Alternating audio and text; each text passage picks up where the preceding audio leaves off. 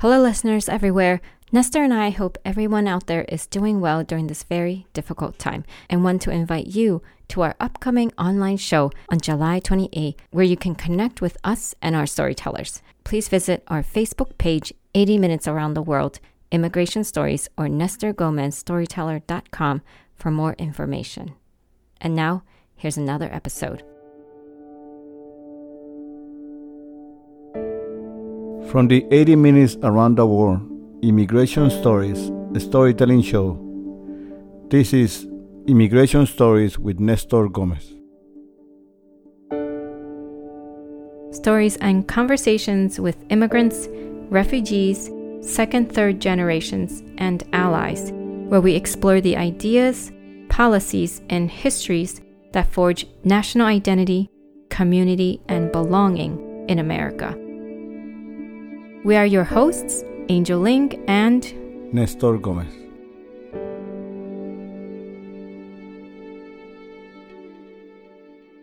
In a 5 to 4 decision on June 18, 2020, the U.S. Supreme Court rejected President Trump's attempt to end the DACA program, since its establishment in 2012 under President Obama, DACA, or the Deferred Action for Childhood Arrivals program, currently protects about 700,000 young immigrants known as Dreamers brought to the United States as children, allowing them to work legally while shielding them from deportation.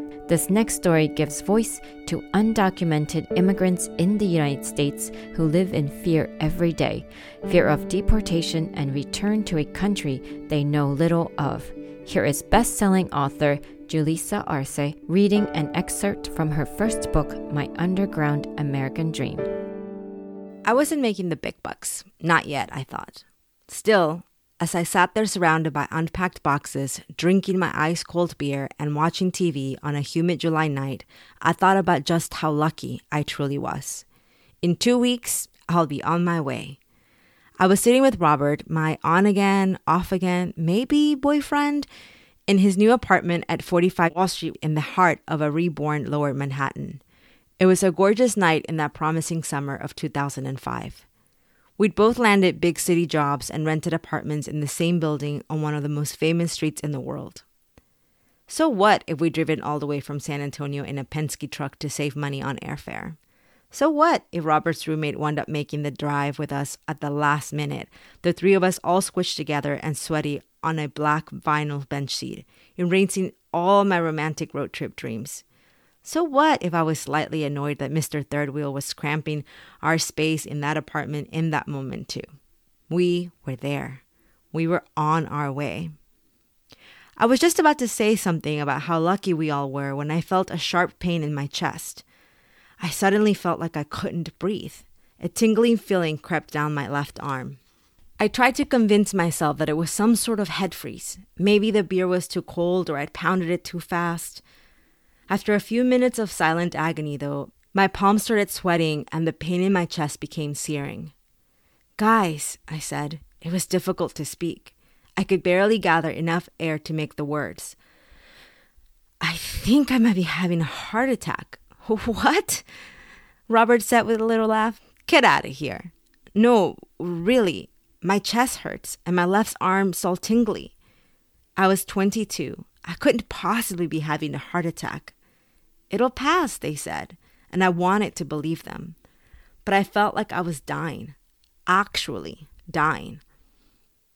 The room closed in on me. Sweat started pouring out of every pore. I tried to breathe slowly and control the pounding of my heart, but I couldn't. I really think I need to go to the hospital, I said. I couldn't call 911. I was too afraid to call any government number, and Robert was about the only person who knew the reason why. He looked into my eyes and finally seemed to get it. Okay, he said, let's go. It was late. Wall Street was dead. Miraculously, a cab appeared. We told the driver to take us to the closest hospital, which was NYU downtown on William Street. It was less than half a mile away, but getting there felt like an eternity.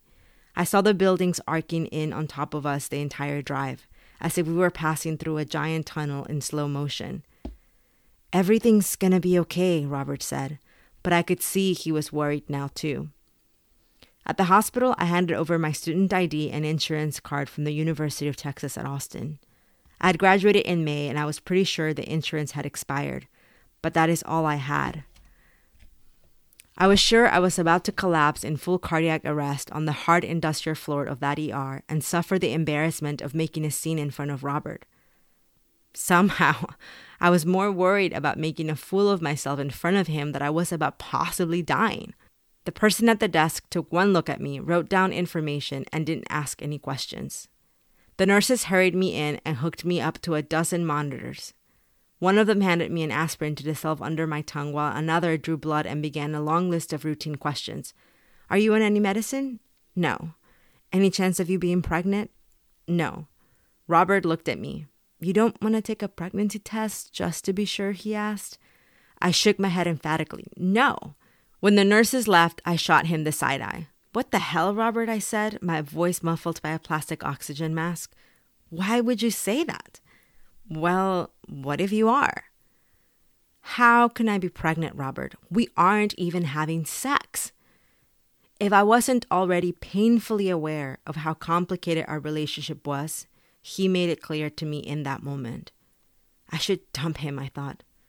But how could I? He was there in the hospital with me in the middle of the night. We didn't talk much after that. I lay there for hours with doctors and nurses coming in and out until finally one doctor came in and told me that he had some good news. I wasn't having a heart attack at all. What you've experienced is a major panic or anxiety attack, he said.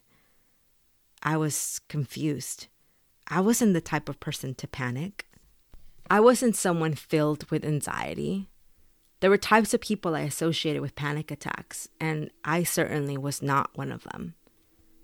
What could cause that to happen? I asked, because it doesn't make any sense that I would have one. Sometimes they just happen, the doctor told me. He said I would be discharged shortly and left the room. I hated that answer. I hated uncertainty. I've always hated uncertainty. I like facts. That is why I've always loved math.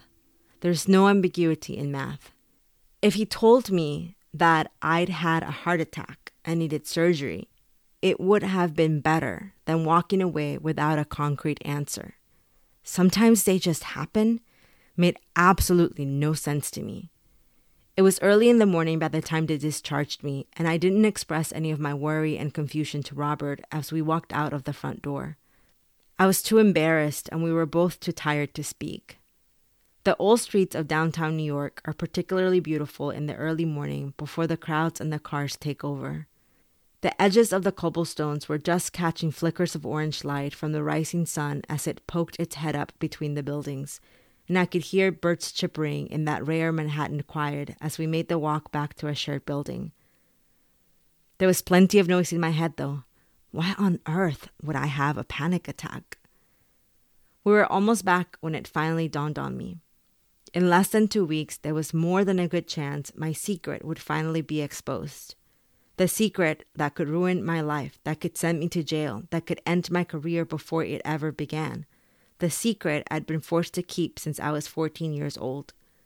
In less than two weeks, I would report to work and be fingerprinted for a building ID. I would have to show two forms of government issued ID to start on payroll. I had already passed a background check miraculously, but there would be more background checks, this time from government agencies to obtain my various financial licenses. It was all standard protocol. To anyone else, that stuff might have been no big deal. The big deal would have been that they were starting their dream job at Goldman Sachs. To me, it was a big deal in a different way. I was two weeks away from walking into Goldman Sachs' New York headquarters to start my coveted career as a financial analyst. And I'd been so focused on the details of the move and trying to figure out this whole Robert situation that I hadn't stopped to consider the possibility that I might never make it past day one. Since the age of 14, I had learned to live in an alternate reality, an imagined one in which my immigration status didn't matter Denial had become the only way I could move through life. But on that day, everything I had pushed down inside of me, the potential consequences of my secret, came rushing to the surface without warning. The reality of my situation was suddenly undeniable. Everything I'd done my entire life, every accomplishment, every dream could disappear the moment I walked in through those doors. Here's Julissa and Nestor sharing Julissa's story as an undocumented immigrant in the U.S. and her work as an immigrant rights advocate. I was born in Mexico in a small town called Taxco Guerrero, which is three hours south of Mexico City. It's a really beautiful place with white houses and cobblestone streets and a cathedral that I love to tell people was built 200 years before the US was even a country. And that's where I'm from. I came to the US when I was 11 years old because my parents already lived in the US. And for eight years, I would only see them when they came, when they would come visit me in Mexico. Um, but when I came to the US at the age of 11, I didn't know how to speak English. And that was one of the toughest things to go through, especially when you're a child and you're trying to make friends, but kids are mean and they make fun of your accent and your hair and your food and everything else in between. Um, but by the time I was 14, I had learned how to speak English pretty well. I was making friends. I was starting to view the US as my home. But that's when my mom told me that the visa that I used to come to the US had expired. And so I had become one of the millions of undocumented people in the US. And finding out that I was undocumented, um, the way that I found out is because I wanted to go to Taxco to have my quinceañera. And I had dreamed of the day that I would be twirling around in a beautiful pink dress and um, that and to dance el waltz with with my dad and my chambelanes. And that day never came because my mom said you can't go to Mexico because if you go to Mexico you can't come back because my visa had expired. I was 14 at the time, and I don't think either me or my parents realized what being undocumented would mean for my future. But I started to really quickly figure out that being undocumented was a secret that I couldn't tell anyone about because things were different back then. And I didn't tell anyone that I was undocumented. But the first time that I realized there were real consequences to it was when I was applying to go to college. And every college that I applied to rejected me because I didn't have a nine digit social security number. Eventually, I was able to go to the University of Texas at Austin, Hook'em Horns, and uh, I went to college and I graduated from college and made my way to um, Wall Street and I worked at Goldman Sachs for um, almost seven years and I became vice president there. And then I uh, went to work at Merrill Lynch where I was a director. And then I realized that I had a powerful story to tell that I wanted to share with people so that I could, at the very least, share one truthful, real life experience of what it's like to be an undocumented immigrant in this country, why we come to this country, and the difficulties we encounter. And so that's when I decided to leave my job and become a writer, become an activist, and start my scholarship fund. Um, from that decision to become a writer, uh, a book was born from that decision. Uh, can you tell us a little bit about that book? Yeah, I my first book is called My Underground American Dream. It came out in 2016, and um, it's funny because I I used to write a lot in my journals. That was the only place where I could be totally honest about not only what I was feeling, but also what I was experiencing. Because I couldn't tell anyone why I did certain things, right? Like I couldn't tell people why I could never get a driver's license when I was 16. I couldn't tell my friends why I couldn't go on vacation with them on spring break to Mexico. Um, but in my writing, I could be honest. And one time, um, shortly after my dad passed away, I wrote in my journal, one day, all of this beep, beep, beep is going to be for something. It's going to mean something. And um, I said, one day I'm going to write a book. And in that journal entry, I had written all of the chapters that my book was about, would be would be about.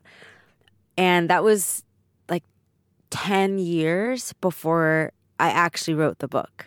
Um, but I always knew that I wanted to write a book and that I wanted to share my experiences. And um, you know, in in my underground American dream, I talk about um, a lot of the fear that I felt, but I also talk about a lot of the things that I experienced as a young woman working on Wall Street, some of the heartbreak, um, the terrible boyfriends I dated, uh, because I didn't want it all to be about the pain. Like, I also wanted it to be about the joy that we're able to experience even when we're going through those tough things.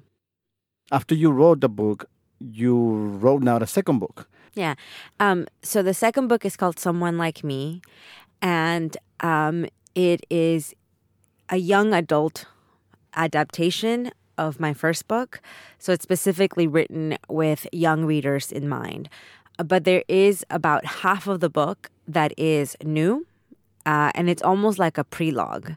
So it's actually uh, all the things that took place before I came to live in the US.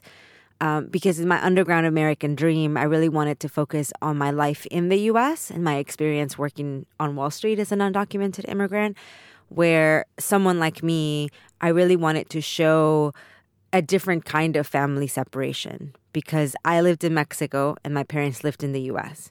And we were still separated by this border, even though they could come visit me, but they could only come every once in a while. Uh, I could only come visit them every once in a while. And I also really wanted to show that I had a life before I came to live in the US. Because I think a lot of people think that, and for some, you know, for some for some young undocumented people, it is true that the US is the only home they've known because they came here when they were babies or months old. But I came here when I was 11. And so I had 11 years of my life that I lived in my beautiful hometown of Taxco. And I really wanted to share those stories. Um, and also to make them, to make those stories more relevant to a young adult, to a fifth or sixth grader that is reading this book that maybe like me, has never read a story about an undocumented person. Uh, you know, as a, as a young Latina, when I was growing up in school, I never read any books that had a Latina protagonist or that had Latino characters in them, even. Um, and that's why I really wanted to write the second book was so that people, like young kids in school, could see themselves reflected in the books they read in school. Now, I know the answer to this question before I ask you, so I'm, I'm going to ask you because for those that are listening and don't know the answer or don't have any idea why, why do you need to tell your story? Why are the stories of somebody who's undocumented or a person of color so important? Hmm. Yeah. Um, well, I think that I shared my story for two reasons. One, um, because there's so much disinformation about who undocumented people are.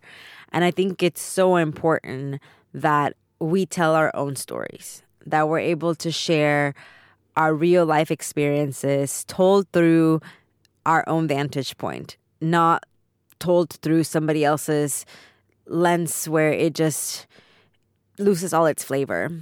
Um, or it gets piled up with stereotypes and tropes and drama um, for the purposes of making the story interesting. And so I wanted to share my story because I wanted to set the record straight, at least from my perspective, right, my real life story. But I think the other reason why um, I also have felt a really big sense of relief when I've shared my story because it was a secret I carried in me for such a long time. And I think that the more we tell our stories, the more people will know that we're here and that we've always been here and that our stories are important because I think part of the part of the part of the the sort of like lack of equity in the publishing world for example is that not everybody's stories get treated the same. Not everybody's stories get treated with the same kind of excitement and respect. And I think the more we share our stories, the more we'll be able to change that. And like you say, it's so important to see somebody of color or somebody who lived the same experience that you did, um, and to be able to hear the stories. I remember when I was in high school, I never, never heard the stories of undocumented, and it, I was undocumented too, and it was something that we couldn't talk about. I remember my my class went to Washington D.C. on a field trip, and there was like about ten of us that didn't go, and we were all like, "Oh, I don't have papers. I don't." That was the reason why we couldn't go. Everybody else went, went on from Chicago to Washington D.C. on a field trip, and all of all of us that were undocumented, we just stayed there for like a whole week. Um, so it's important that this generation gets to hear the stories and Yeah. gets to hear that. And I, I'm so in love with the fact that that you care so much about the the uh, our youngsters. You care so much uh, about the fact that you couldn't get a scholarship. That you Yeah. now provide a scholarship for those that don't have any other means to get a scholarship. Yeah. Thanks. I'll tell you about that. But I wanted I wanted to share with you that um, the the other thing that I think is really important about sharing our stories is that it makes us feel less alone, right? Like I remember when I heard your story, uh, I listened to your story, and I want to I want to cry all over again because, like when you were talking about um, language, right, and how it's something like Eh, eh, you know people people tell us like learn how to speak english and it's like mm-hmm. duh like of course we want to learn you know? We don't we don't not learn because we don't want to like it's really hard to learn another language and so many times our parents don't have the resources or the time because they're giving everything to us and so we learn but then that language then becomes a barrier to like our own family. And i just remember listening to you and like for the, I hadn't been able to express that in the way that you did, and when I listened to it, I was really able to put it into words, right, and to and to say, oh yeah, that is what I felt like that. That's how I was feeling too, um, and I think that's what's really important is that if like one person can feel less alone because somebody else lived through their experience, that's just like the most one of the most amazing things I think about storytelling. So thank you for sharing your story. thank you so much for uh, for saying that. You uh, you almost made me cry now. I'm glad that through my story, I was able to make a connection with you, and through your writing, you have made a connection with me because I'm a fan of your work.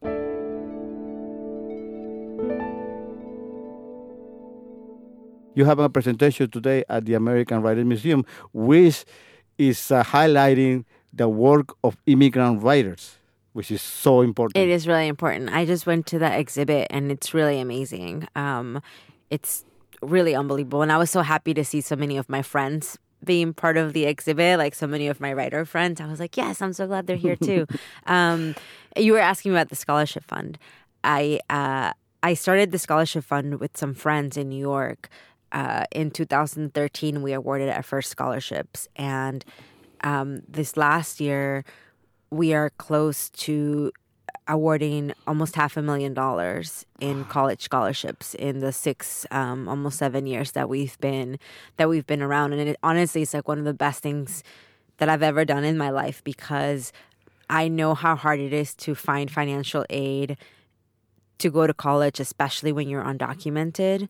And so the scholarship fund is called the ascend educational fund.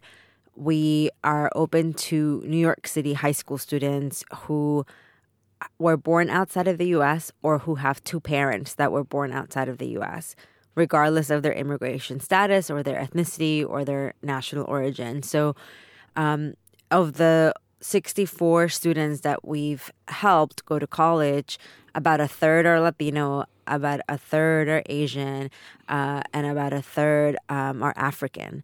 And so, and and you know, that that just happened because the diversity that already exists in New York City, right? And so it's like those are the people that are applying to our scholarships, and um, we're really, really proud of the fact that um, this year we were recognized as one of the top five scholarships in New York State um, because I think we make such a big investment in our students. Not only, you know, our average award is around ten thousand dollars, and then we pair each of our students with a mentor to help them navigate.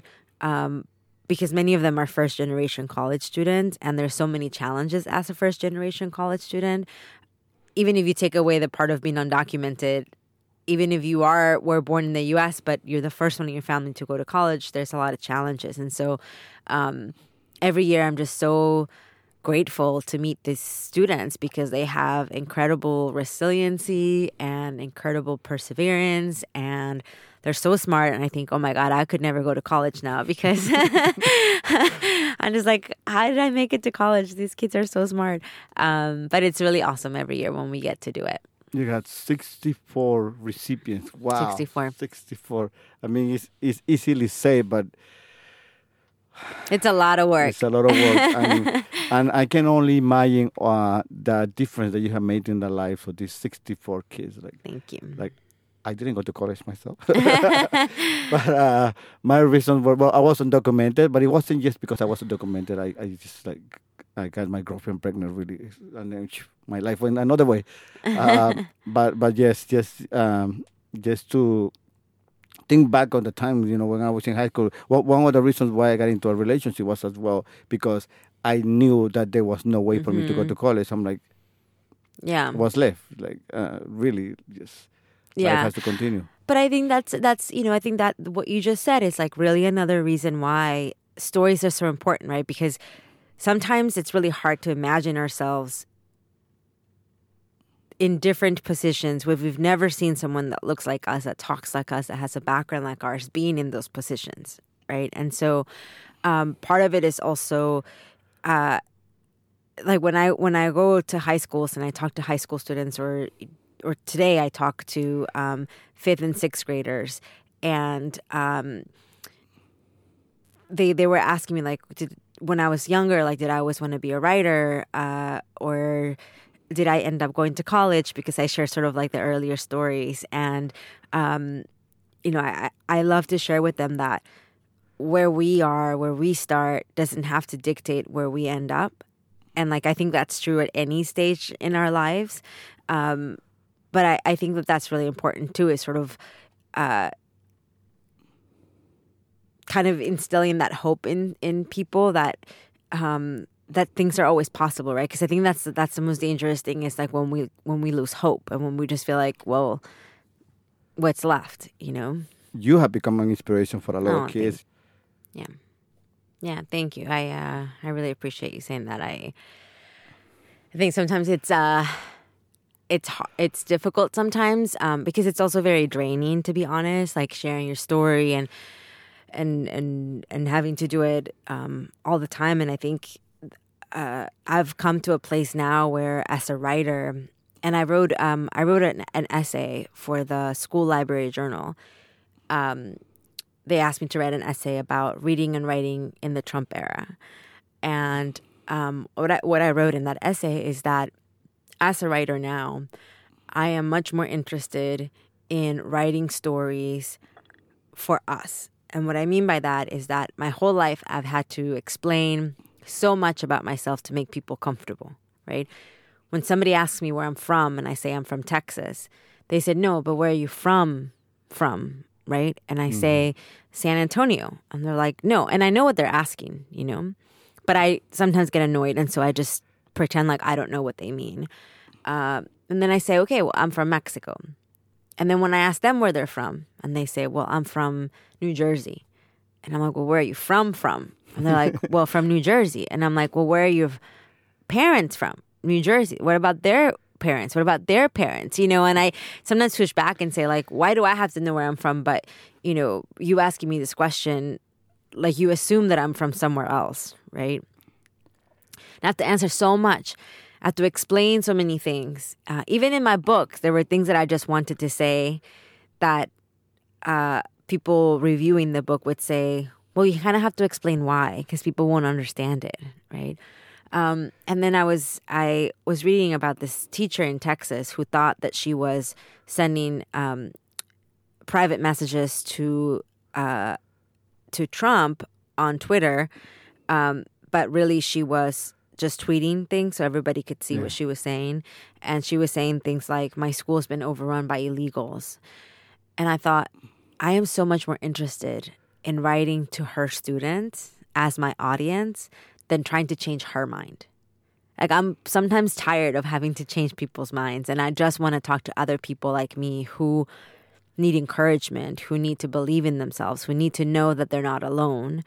Uh, and that has been like a big evolution in my writing. It's like, okay, I don't want to explain all the time. Sometimes there's a place for that and there are stories for that. But what I really want to do is like energize the choir, as someone said once. That was LA based writer and immigrant rights advocate Julissa Arce. Julissa is a nationally best selling author of My Underground American Dream and Someone Like Me.